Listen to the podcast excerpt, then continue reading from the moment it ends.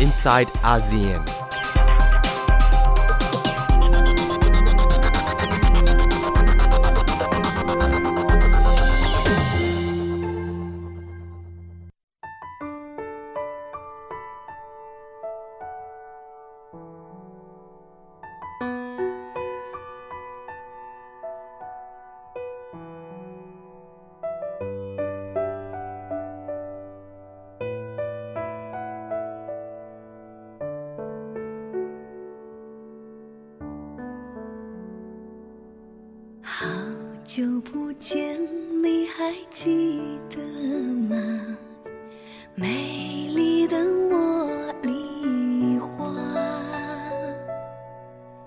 轻轻地摘下，送给你戴呀，谁也想不过他。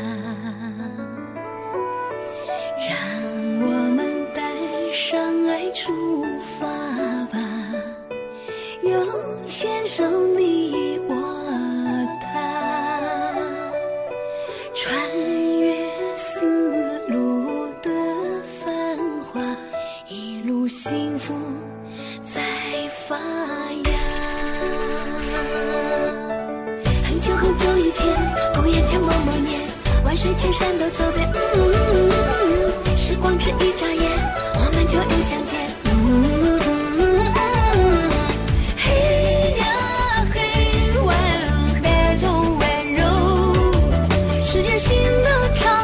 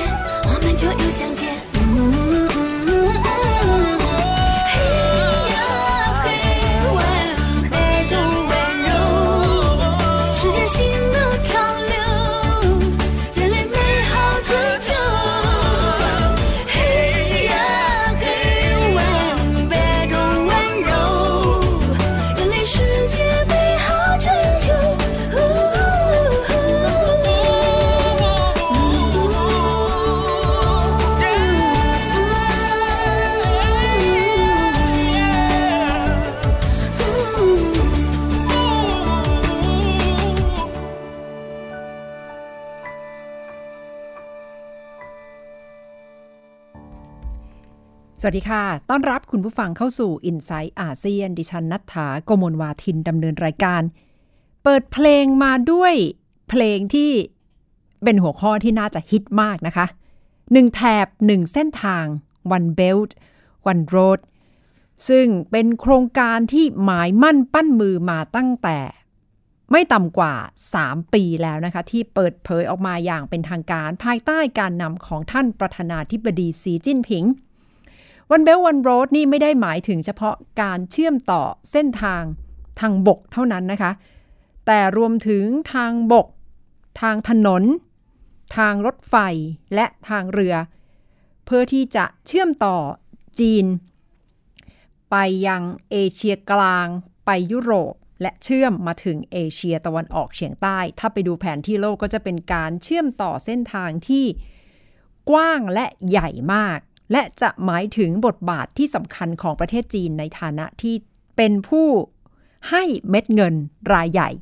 เพื่อก่อสร้างโครงสร้างสาธารณูปโภคพื้นฐานนำพาให้เกิดโครงการทั้งรถไฟขนาดใหญ่รถไฟความเร็วสูง ถนนไฮเวย์ตึกรามบ้านช่อง โครงการเยอะมากค่ะ และเป็นการทุ่มเงินไม่ต่ำกว่า 1 0 0 0 0แสนล้านดอลลาร์สหรัฐ และทุนจีนที่กำลังขยายตัวแผ่อิทธิพลอย่างมากนี่แหละค่ะ ส่งผลต่อการเมืองของอาเซียนอย่างหลีกเลี่ยงได้ยากที่ฉันพาจับกระแส การเมืองอาเซียน 2018 ผ่านการลงทุนของประเทศจีนค่ะ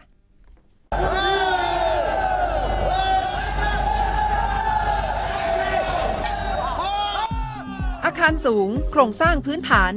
ท่าเรือ ทางรถไฟ ที่ผุดขึ้นในหลายประเทศของอาเซียน คือส่วนหนึ่งของประจักษ์พยานยืนยันโครงการหนึ่งแถบหนึ่งเส้นทาง One Belt One Road ที่ปั้นขึ้นในยุคประธานาธิบดีสีจิ้นผิง ด้วยการอัดฉีดเม็ดเงิน ไม่ต่ำกว่า1แสนล้านดอลลาร์สหรัฐต่อปี วางเป้าหมายสานสัมพันธ์อย่างล้ำลึกในเชิงเศรษฐกิจ กับยุโรปแอฟริกาและเอเชีย โดยมีจีนเป็นศูนย์กลางการค้าระดับโลก ในวงเสวนาจับกระแสการเมืองอาเซียน 2018 ในกัมพูชา เมียนมาและลาว นักคิด 3 คนฉายภาพให้เห็นน้ำหนักของทุนจีน ที่ส่งผลต่อเศรษฐกิจ และจุดยืนทางการเมืองของทั้ง 3 ประเทศ การเลือกตั้งที่เพิ่งจะผ่านพ้นในกัมพูชาพัก CPP ของนายกรัฐมนตรีฮุนเซน ครองที่นั่ง 100%ในรัฐสภา ท่ามกลางคำถามถึงความไม่ชอบมาพากลในการเลือกตั้ง มีเสียงไม่ยอมรับจากสหรัฐและสหภาพยุโรป ขณะที่ผู้นำจีนแสดงความยินดี จีนเป็น factor ที่สำคัญมาก เมื่อก่อนที่เราสังเกตได้ว่า เวลาฮุนเซนจัดการกับฝ่ายค้านก็ดี หรือว่า suppress democracy หรือว่าทำการละเมิดสิทธิมนุษยชนดี ประเทศที่อยู่ในตะวันตกต่างๆ หรือแม้แต่กลุ่มอาเซียนก็อาจจะมีซุ้มเสียงบ้างนะครับ แต่ว่าหลังจากที่จีนมีอำนาจขึ้นมา การลงทุนต่างๆ นานาก็มีความช่วยเหลือโดยเฉพาะยิ่งความช่วยเหลือ เชื่อกันว่าสะพานกับถนนเกือบจะ 80%ในการสร้างด้วยเงินของจีนนะครับ เพราะฉะนั้นเนี่ยฮุนเซนได้อาศัยเล่นไพ่จีนเนี่ยในการสร้างอำนาจของตัวเองขึ้นมาด้วย โชว์ผลงานทางด้านเศรษฐกิจ การลงทุนการค้ากับจีน ซึ่งมันอำนวยความอำนวยความประโยชน์ทางเศรษฐกิจค่อนข้างจะมากครับในทางการเมืองก็คือจีนได้ได้แสดงตัวอย่างชัดเจนว่าสนับสนุนคุณเซนอยู่ต่อไปนะครับ ประเทศอย่างสหรัฐอเมริกาก็ดี หรือว่ายุโรปก็ดีเนี่ยไม่ได้วิพากษ์วิจารณ์เรื่องนี้อย่างจริง ๆจังเนื่องจากถ้าวิพากษ์วิจารณ์มากก็เท่ากับผลักดันให้คุณเซนเข้าไปอยู่ในเกมจีนมากขึ้นสองปีหลังจากการประชุมสุดยอด Belt and Road ที่กรุงปักกิ่ง เมียนมาส่งสัญญาณพร้อมเปิดทางพัฒนาระเบียงเศรษฐกิจร่วมกับจีน ในชื่อ CMEC หมายถึงเส้นทางไม่ต่ำกว่า 1,700 กิโลเมตร จากคุณหมิงถึงท่าเรือในรัฐยะไข่ เป็นเม็ดเงินลงทุนจากต่างประเทศก้อนใหญ่ที่สุดในรอบหลายสิบปี มีเสียงสะท้อนแสดงความเป็นห่วงเรื่องกับดักหนี้ที่จะตามมาสำหรับเมียนมา แต่อาจจะยากที่จะทัดทานเมื่อชั่งน้ำหนักกับการพัฒนา ในบริบทของเอเชียตะวันออกกับเอเชียตะวันออกเฉียงใต้เนี่ยจีนเป็นประเทศที่ไม่เป็นประชาธิปไตย แต่สำเร็จในยุทธศาสตร์การพัฒนา สิงคโปร์ก็เช่นกัน ไม่ได้มีระดับประชาธิปไตยมากนัก เมื่อเทียบกับบางรัฐในเอเชียตะวันออกเฉียงใต้ แต่ประชาชนก็ไม่ต่อต้าน หนึ่งในนั้นมันก็คือความสำเร็จในการพัฒนาทางเศรษฐกิจ กรณีนี้สามารถ apply ได้เหมือนกันในสปปลาวกับเวียดนาม ที่ชนชั้นนำในพรรคคอมมิวนิสต์เนี่ยพยายามจะดันความสำลิดผลในเรื่องของยุทธศาสตร์การพัฒนา ก็คือเปิดกว้างเสรีทางเศรษฐกิจ แต่ยังไม่มีการเปิดกว้างทางการเมืองมากนัก นะครับตัวแบบก็คือบทเรียนจากการล่มสลายของสหภาพโซเวียต สิ่งสำคัญก็คือในบรรดากลุ่มประเทศเหล่านี้โยกสัมพันธ์กับจีนเป็นตัวตั้ง เราจะเห็นการเข้ามาของจีนนะครับในเวียดนามกับในลาว พอสมควร ทุนจีนถาโถมเข้ามา และจีนมีนโยบายไม่แทรกแซงกิจการภายใน จีนไม่ได้คุยเรื่องการเปลี่ยนสู่ประชาธิปไตย เพราะฉะนั้นจึงเหมาะเหม็งเหมาะสมกับรัฐบาลของกลุ่มประเทศดังกล่าว โครงสร้างพื้นฐานขนาดใหญ่ที่สุดในลาวเกี่ยวข้องกับการลงทุนจากจีน ด้วยมูลค่าสูงถึง 6,000 ล้านดอลลาร์สหรัฐ คือเส้นทางรถไฟจากคุนหมิง ถึงนครหลวงเวียงจันทร์ เส้นทาง 427 กิโลเมตร ข้อเสนอโครงการนี้ตั้งเป้าหมายเชื่อมกัมพูชา ลาว เมียนมา ไทย และเวียดนาม นักวิชาการลาวชวนให้คิดว่า ความคุ้มค่าการลงทุนอาจจะไม่ใช่เรื่องเงิน แต่เป็นเรื่องสิ่งแวดล้อมและคุณภาพชีวิต เม็ดเงินจากประเทศจีนหรือหรือประเทศอื่นๆที่มาพัฒนาประเทศเราหันนั้นเราก็ต้องเบิ่งว่าผลกระทบที่มันมีต่อระบบการปกครองระบบการเมืองพวกเขาคืออันใดและอันที่สองมาก็คือว่าพวกเขาจะไปเบิ่งว่ามันมีผลกระทบต่อประชาชนหรือว่าผู้ประชาชนทางลายอยู่ในท้องถิ่นต่างๆเพราะเขาก็เห็นบทเรียนหลายๆบอนแล้วเช่นว่าการ ทางด้านเกษตรกรหรือว่าการด้านกสิกรรมเนาะพวกเขาก็จะเห็นว่ามันมีทะลักทลายเข้ามาหลายจีนมาลงทุนอย่างลวงหลาย แต่มันก็จะมีอันดีและอันบ่ดีให้พวกเขาจังเหตุให้พวกเขานี่ต้องรัฐบาลต้องได้ติดตามระบบของการให้ทุนลักษณะนี้มา แล้วต้องมีการทบทวนคืนว่าทุนที่เรารับมานั้น ผลประโยชน์ที่ประเทศเราวได้รับ หรือพลเมืองเราวเราได้รับนั้น มันร้ายน้อยปานใดมันรุนเดียงกันหรือว่ามันคุ้มค่าบ่คุ้มค่าที่เข้ามาลงทุนให้เราแล้วเราเฮ็ดไปแล้วมันมีผลกระทบสะท้อนขึ้นจะเป็นเรื่องเกี่ยวกับเรื่องอาสิ่งแวดล้อมอ่าว่าเรื่องการเปลี่ยนแปลงทางด้านอ่าสิ่งแวดล้อมบ่อย่างต่างๆเนี่ยถ้ามันไม่กระทบในนั้น มันก็ต้องได้เบิงรัฐบาลก็ต้องได้ทบทวน หรือว่าผู้นำของประเทศหรือว่า บรรดาองค์การที่มีภาคส่วนที่เกี่ยวข้องนั้นก็ต้องได้ทบทวนคืน ว่าการลงทุนของประเทศนั้นมันมีผลใดผลเสียอะไรจุดสำคัญก็คือเฮ็ดให้การลงทุนนั้นมันมีความยืนยงบ่ให้มันมีการกระทบต่อสภาพแวดล้อม หรือว่ามีเหตุให้มีการเปลี่ยนแปลงอันใดอันหนึ่งของประชาชนของพวกเขา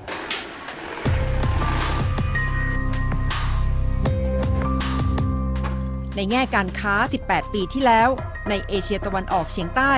แทบไม่มีเสียงเอ่ยถึงเม็ดเงินจากจีน แต่ทุกวันนี้จีนรับสินค้านำเข้าจากอาเซียนได้มากที่สุด และโตเร็วที่สุด ขณะที่สินค้าส่งออกจากจีนมาอาเซียน สูงกว่าญี่ปุ่นถึง2เท่า ประโยคของประธานาธิบดีสีจิ้นผิงที่กล่าวอย่างมั่นใจ ในที่ประชุมพรรคคอมมิวนิสต์เมื่อปีที่แล้ว ว่าจีนผงาดแล้วอย่างแข็งแกร่ง และมั่นคงในตะวันออก สะท้อนความมุ่งมั่นของจีน ที่ส่งผลต่อนโยบายรับการลงทุนของรัฐบาลในภูมิภาค ย่อมส่งผลต่อชีวิตของประชากร 650 ล้านคนของประชาคมอาเซียน และระบบการเมืองอย่างปฏิเสธได้ยากนัทธาโกมลวาทินข่าวเจาะย่อโลก ไทย PBS รายงาน เอาละค่ะ ทุนประเทศจีนปฏิเสธไม่ได้นะคะ ถึงอิทธิพลที่กำลังแผ่ขยาย และยังไม่มีทีท่าว่าจะแผ่วลง เพราะว่าโจทย์นี้กำลังเกิดขึ้นควบคู่ไปกับสถานการณ์เศรษฐกิจของสหรัฐของสหภาพยุโรปที่แผ่วลงค่ะทำให้กำลังเห็นการเติบโตที่สวนทางกัน จีนกำลังพุ่งขึ้นสหรัฐ EU กลุ่มประเทศที่พัฒนาแล้วกำลังค่อยๆ แผ่วลง แล้วเป็นจีนที่มาอยู่ใกล้ประเทศไทย อยู่ในภูมิภาคเอเชียด้วย ก็ยิ่งทำให้เห็นผลกระทบอย่างชัดเจนนะคะ ในแง่ของเม็ดเงิน และกลายเป็นอิทธิพลบทบาทที่มากขึ้นในเชิงการเมืองค่ะ อีกเรื่องหนึ่งในสัปดาห์ที่แล้วที่เป็นรายงานใหญ่เลยนะคะ ก็คือ การตรวจสอบความจริงของสถานการณ์ในเมียนมา แล้วตั้งข้อหา ว่าจะต้องสอบสวน ผู้นำกองทัพของเมียนมา ในข้อหาฆ่าล้างเผ่าพันธุ์ เป็นรายงานที่ออกมาอย่างแรงมากค่ะ และสร้างความตกใจ เมียนมา ปฏิเสธรายงานชิ้นนี้โฆษกของรัฐบาลเมียนมาออกมาปฏิเสธไม่ยอมรับ เพราะว่าไม่ได้เปิดบ้านให้ตัวแทนของ UN เข้าไปทำหน้าที่ตั้งแต่เริ่มต้น แต่เมื่อรายงานออกมาแบบเป็นทางการขนาดนี้คงจะหยุดได้ยากค่ะ ถึงผลกระทบในวงกว้างที่จะเกิดขึ้นกับเมียนมา ไปดูสาระสำคัญของรายงานฉบับนี้กันค่ะ เก็บตัวเงียบไร้ความเคลื่อนไหวตลอดช่วงที่คณะมนตรีความมั่นคงแห่งสหประชาชาติ รายงานการสอบสวนเหตุความรุนแรงต่อชาวโรฮิงญาในรัฐยะไข่ประเทศเมียนมา รัฐบาลเมียนมาปฏิเสธรายงานฉบับนี้ ด้วยเหตุผลไม่เคยอนุญาตให้คณะทำงานตรวจสอบเข้าพื้นที่ ไม่กี่วันจากนั้น โลกได้เห็นกองทัพและรัฐบาลเมียนมาส่งกำลังให้ความช่วยเหลือด้านมนุษยธรรม ในพื้นที่ประสบภัยเขื่อนแตกนำโดยผู้บัญชาการทหารสูงสุด หนึ่งในผู้ถูกกล่าวหาคดีฆ่าล้างเผ่าพันธุ์ชาวโรฮิงญาดูจากมินอองหลายที่เข้ามาคุมเชิงเนี่ยการซ่อมสะพานก็ดีหรือการ แก้จุดวิกฤตภายในตัวเขื่อนเนี่ยคงจะอีกไม่นานก็น่าจะเซตเทิลได้นะครับแต่ว่าภาพลักษณ์ที่ออกมาของ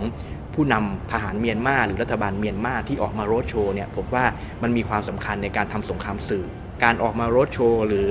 แสดงจุดยืนให้ภาพที่แข็งขันในการช่วยเหลือผู้ประสบภัยเนี่ยมันก็อาจจะสามารถ กู้ภาพลักษณ์ได้บ้าง แม้ว่าจะคนละเรื่องคนประเด็นคนละประเด็นกัน แต่ว่ามันมาในไทม์เฟรมที่สัมพันธ์สอดคล้องใกล้เคียงกัน แก่นของปัญหาถูกมองว่าเป็นแนวคิดสร้างความเกลียดชัง ที่ถูกปลูกฝังโดยกลุ่มการเมืองและแกนนำทางศาสนา แนวคิดแบ่งแยกถูกใช้เป็นเครื่องมือทางการเมือง เป็นปัจจัยแก้ยากหากคิดหาทางให้ชาวโรฮิงญาอาศัยในเมียนมาอย่างยั่งยืน และหนักข้อที่สุดนะครับพูดกันไปไกลถึงว่าถ้าเกิดจะให้ปัญหาโรฮิงญาสิ้นสุดก็คือต้องฆ่าโรฮิงญาให้หมดจากแผ่นดิน หรือขับไล่โรฮิงญาให้ออกไปนอกประเทศพม่าให้หมด แล้วก็จะไม่ต้องมีปัญหาเรื่องโรฮิงญาต่อไป คนที่พูดแบบนี้เนี่ยนะครับไม่ใช่มีแค่พวกนักการเมือง แม้แต่ทหารระดับผู้นำรัฐบาล อย่างพลเอกอาวุโสมินอองหลาย ซึ่งตอนนี้เนี่ยอยู่ในบัญชีที่สหประชาชาติต้องการจะ เอาตัวขึ้นศาลอาญาระหว่างประเทศเนี่ยก็เคยพูดลักษณะนี้มุมมองนักวิชาการเอเชียตะวันออกเฉียงใต้ศึกษา มีปัจจัยหล่อเลี้ยงความขัดแย้ง 3 ประการ กระแสประวัติศาสตร์ที่ปลูกฝังว่าชาวโรฮิงญาคือมรดกจากยุคสมัยอาณานิคมอังกฤษ การมาถึงของกระแสพุทธศาสนาชาตินิยม และการแข่งแย่งที่ดินทำกิน อาจสอดคล้องกันเมื่อถามว่าทำไมนางองซานซูจีจึงจำกัดบทบาทตัวเองไว้ไม่น้อยในวิกฤตที่เกิดขึ้น สิ่งที่องซันซูจีพูดไว้นะครับ หลังจากที่เข้าสู่อำนาจในทางการเมือง เธอบอกว่าเธอเป็นนักการเมือง ประโยคนี้เนี่ยสำคัญมากและเป็นคำอธิบายกับท่าทีและพฤติกรรมต่าง ๆ ขององซันซูจีและพรรค NLD ว่าต้องการรักษาคะแนนนิยมที่มีอยู่ในสังคมพม่า บนพื้นฐานของอะไร บนพื้นฐานว่าสังคมพม่านั้นเป็นสังคมที่ไม่ยอมรับชาวโรฮิงญาตำแหน่งมนตรีแห่งรัฐเนี่ยก็เป็นโคออ d ดิเนเตอร์คุมทั้งหลุดดอสภาคุมทั้งคอรมอแต่ด้วยการที่ยังไรเสียมันต้อง sharing power และให้อภิสิทธิ์กับกองทัพไงอ่าแล้วก็กองทัพเองเนี่ยก็มีจุดยืนบางอย่างที่ก็ไม่ต่างกับ คนพม่า หรือพุทธพม่าแท้ด้วยซ้ำไป ที่ต้องการเอาชุมชนที่ไม่พึงปรารถนาเนี่ยออกไปจากแผ่นดินเมียนมาอิทธิพลภายในประชาคมอาเซียนอยู่ภายใต้หลักการไม่แทรกแซงกิจการภายใน เป็นทั้งกำแพงกั้นประเทศสมาชิกที่ต้องการกดดันเมียนมา และเป็นทั้งเกราะกำบังสำหรับประเทศที่ไม่ประสงค์พัวพันกรณีนี้ กับ2เนี่ยท่านสุรินทร์พิศวรรณก็เคยคลอดสูตร การพัวพันเชิงยืดหยุ่น flexible engagement หากว่าสถานการณ์ในเอ่อ สมาชิกอาเซียนเนี่ยมันทำให้เกิดภัยคุกคามหรือสร้างอันตรายนะครับ สร้างความเดือดร้อนต่อรัฐสมาชิกอื่น ๆ ก็มีสิทธิ์ที่จะยื่นข้อเสนอเข้าแทรกแซงได้ แต่ว่ากรณีของโรฮิงญามันอาจจะยังไม่ถึงระดับนั้นนะครับ มันไม่ถึงระดับนั้นในแง่ที่ ถ้าเป็นสมัยก่อนเนี่ยรัฐบาลทหารก็จะจัดการกับกลุ่มชาติพันธุ์ใช่ไหมครับพวกกะเหรี่ยงพวกไทยใหญ่แล้วมีคลื่นอพยพจำนวนมากเลยทะลักเข้ามาในไทยทะลักเข้ามาในประเทศอื่นๆ แต่กรณีของโรฮิงญาณปัจจุบันเนี่ยคลื่นผู้อพยพบางส่วนทะลักเข้า Southeast Asia แต่ส่วนใหญ่มันเข้าบังคลาเทศมันไม่ได้เข้าอาเซียน นักวิชาการเอเชียตะวันออกเฉียงใต้ศึกษาเชื่อว่า ทั้งประชาคมอาเซียนจะเคลื่อนไหวได้มากขึ้น หากสหประชาชาติกำหนดท่าทีชัดเจนมากกว่านี้ แต่หากพูดถึงการใช้กองกำลังเข้าแทรกแซงด้านมนุษยธรรมแบบที่เคยเกิดขึ้นในยุโรปอาจเป็นไปได้ยาก แต่สมมุติว่ามีการแทรกแซงทางมนุษยธรรมด้วยการส่งกองทหารต่างชาตินะครับเข้ามาเคลียร์สถานการณ์ แล้วก็เซตอัพนะครับสร้างระเบียบความมั่นคงใหม่ก็ไม่ใช่เรื่องง่ายนะครับที่จะบุกตีแล้วเอาพบสสเมียนมาเนี่ยนะครับเข้ามาลงโทษ คุณลองไปดูคลังแสงหรือโซนทหารของเนปิดอร์สิครับ นะครับมันเจาะสร้างป้อมปราการเข้าไปในภูเขาทั้งหมดอะนะครับมีนวัตกรรมจากเกาหลีเหนือเข้าช่วยด้วย ตอนที่พม่าดิมแคร i ไ a เ i ชันเนี่ยน้อยคนไม่ได้ตามเรื่องนี้ น้อยคนไม่ได้ตามเรื่องยุทธศาสตร์การสร้างปราการเหล็กของกองทัพเมียนมาเพราะฉะนั้นทั้งๆทที่มีดิมแคร i ไ a เ i ชันเนี่ยไอเรื่องของการทำปราการเหล็กหรือเตรียมตั้งรับกับการลุกลานจากมหาอำนาจ หรือสิ่งที่ไม่พึงปรารถนาเนี่ยมันเกิดขึ้นนะครับล่าสุดกองทัพเมียนมาเผยแพร่เอกสารอธิบายวิกฤตชาติพันธุ์โรฮิงญา ผ่านหนังสือภาพที่ตีพิมพ์โดยกองทัพ อ้างถึงการเปิดเผยที่มาเหตุการณ์และประวัติศาสตร์ชาวโรฮิงญากลุ่มชนที่พวกเขาเรียกว่าเบงกาลี กองทัพอ้างว่าไม่ได้ละเมิดสิทธิมนุษยชน แต่กลุ่มชาวเบงกาลีเป็นผู้ก่อเหตุรุนแรง ตั้งใจก่อตั้งประเทศชื่อว่าอากิสถาน แต่มีรายงานว่าภาพที่ถูกใช้ประกอบในเอกสารเป็นภาพจากเหตุการณ์อื่น ไม่เกี่ยวข้องกับชาวโรฮิงญาในรัฐยะไข่ประเทศเมียนมา และไม่เกี่ยวข้องกับเหตุการณ์ตามที่กล่าวอ้าง อุรชัยสอนแก้ว ข่าวเจาะย่อโลก ไทย PBS รายงาน เรื่องข้อหาฆ่าล้างเผ่าพันธุ์ ไม่ใช่ครั้งแรกนะคะ ที่ผู้นำของประเทศใดประเทศหนึ่ง หรือว่านักการเมืองของประเทศใดประเภทหนึ่ง ถูกตั้งข้อหานี้ ถ้าย้อนกลับไปทั้งรวันดาหรือว่าบอสเนียเฮอร์เซโกวีนาก็เคยมี กรณีการตรวจสอบด้วยการฆ่าล้างเผ่าพันธุ์มาแล้ว จุดเริ่มต้นที่จะนำไปสู่การสอบสวนว่ายากแล้ว กระบวนการจำนวนเวลาที่ใช้ความซับซ้อน ก็อาจจะยากยิ่งกว่าค่ะ คุณชลันทรโยธาสมุทรรวบรวมกระบวนการทางด้านกฎหมายที่เกิดขึ้น และเกี่ยวข้องกับข้อหาฆ่าล้างเผ่าพันธุ์ค่ะ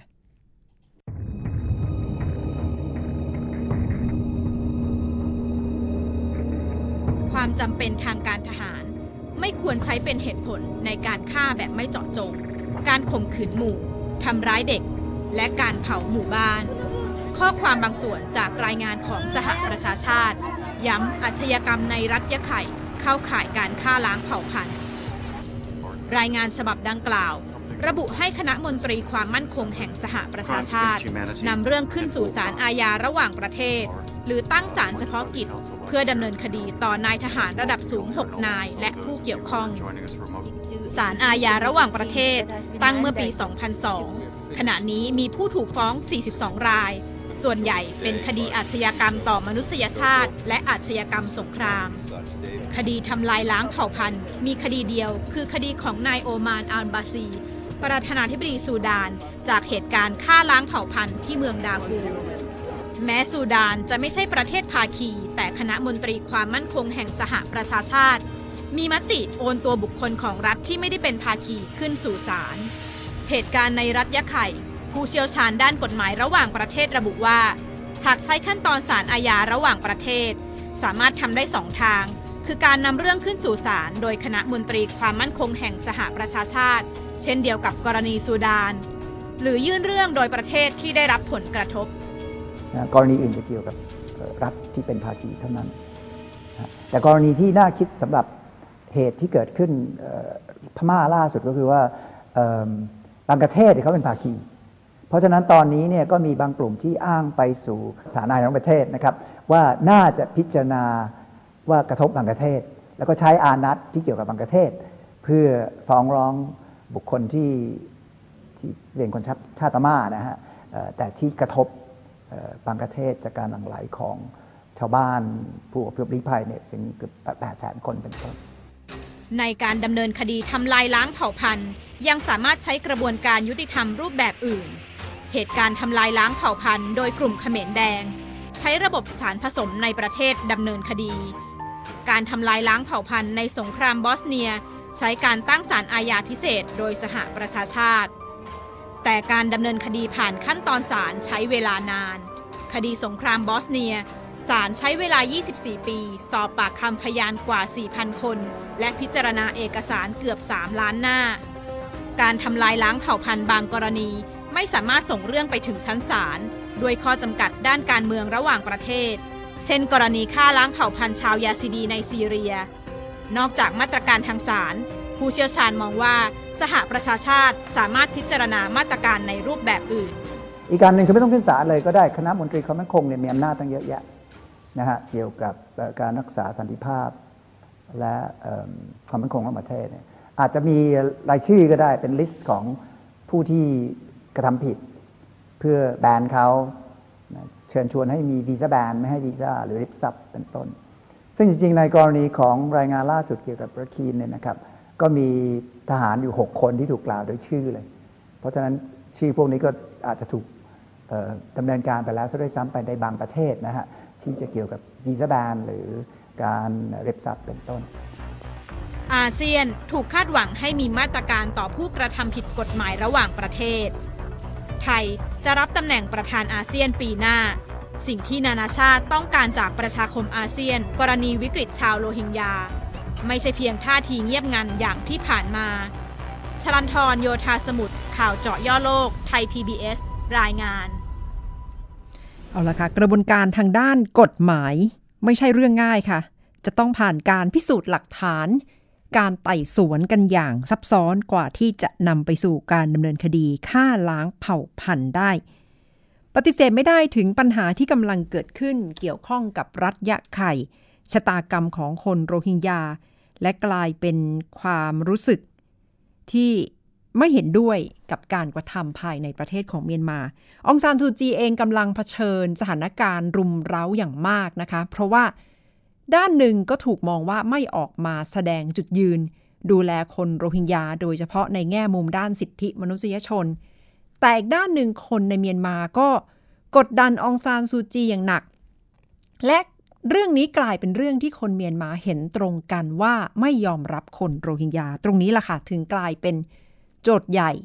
ที่ทดสอบความเป็นผู้นำขององซานซูจีอย่างหนักหน่วง เอาละค่ะ ทั้งหมดคือ i n s i ซต์อาเซียนสำหรับวันนี้นะคะ ดิฉันจะลาไปด้วยบทเพลงเกี่ยวกับโรฮิงญากลับมาพบกันใหม่สัปดาห์หน้าค่ะ ดิฉันนัทธาโกมลวาทิน สวัสดีค่ะ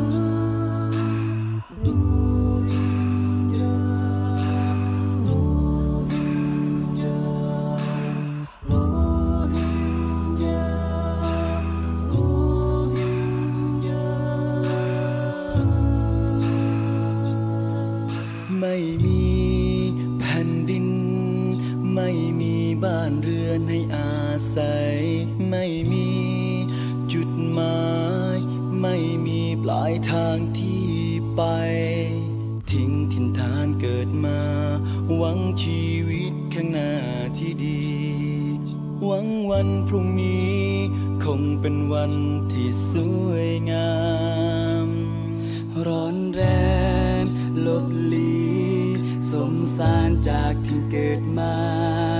หวังใครเมตตา ขอเพียงอาศัยพักพิง แต่ในความเป็นจริง ชีวิตนั้นช่างโหดร้าย กลายเป็นสินค้าซื้อขาย ไร้ค่าความเป็นคน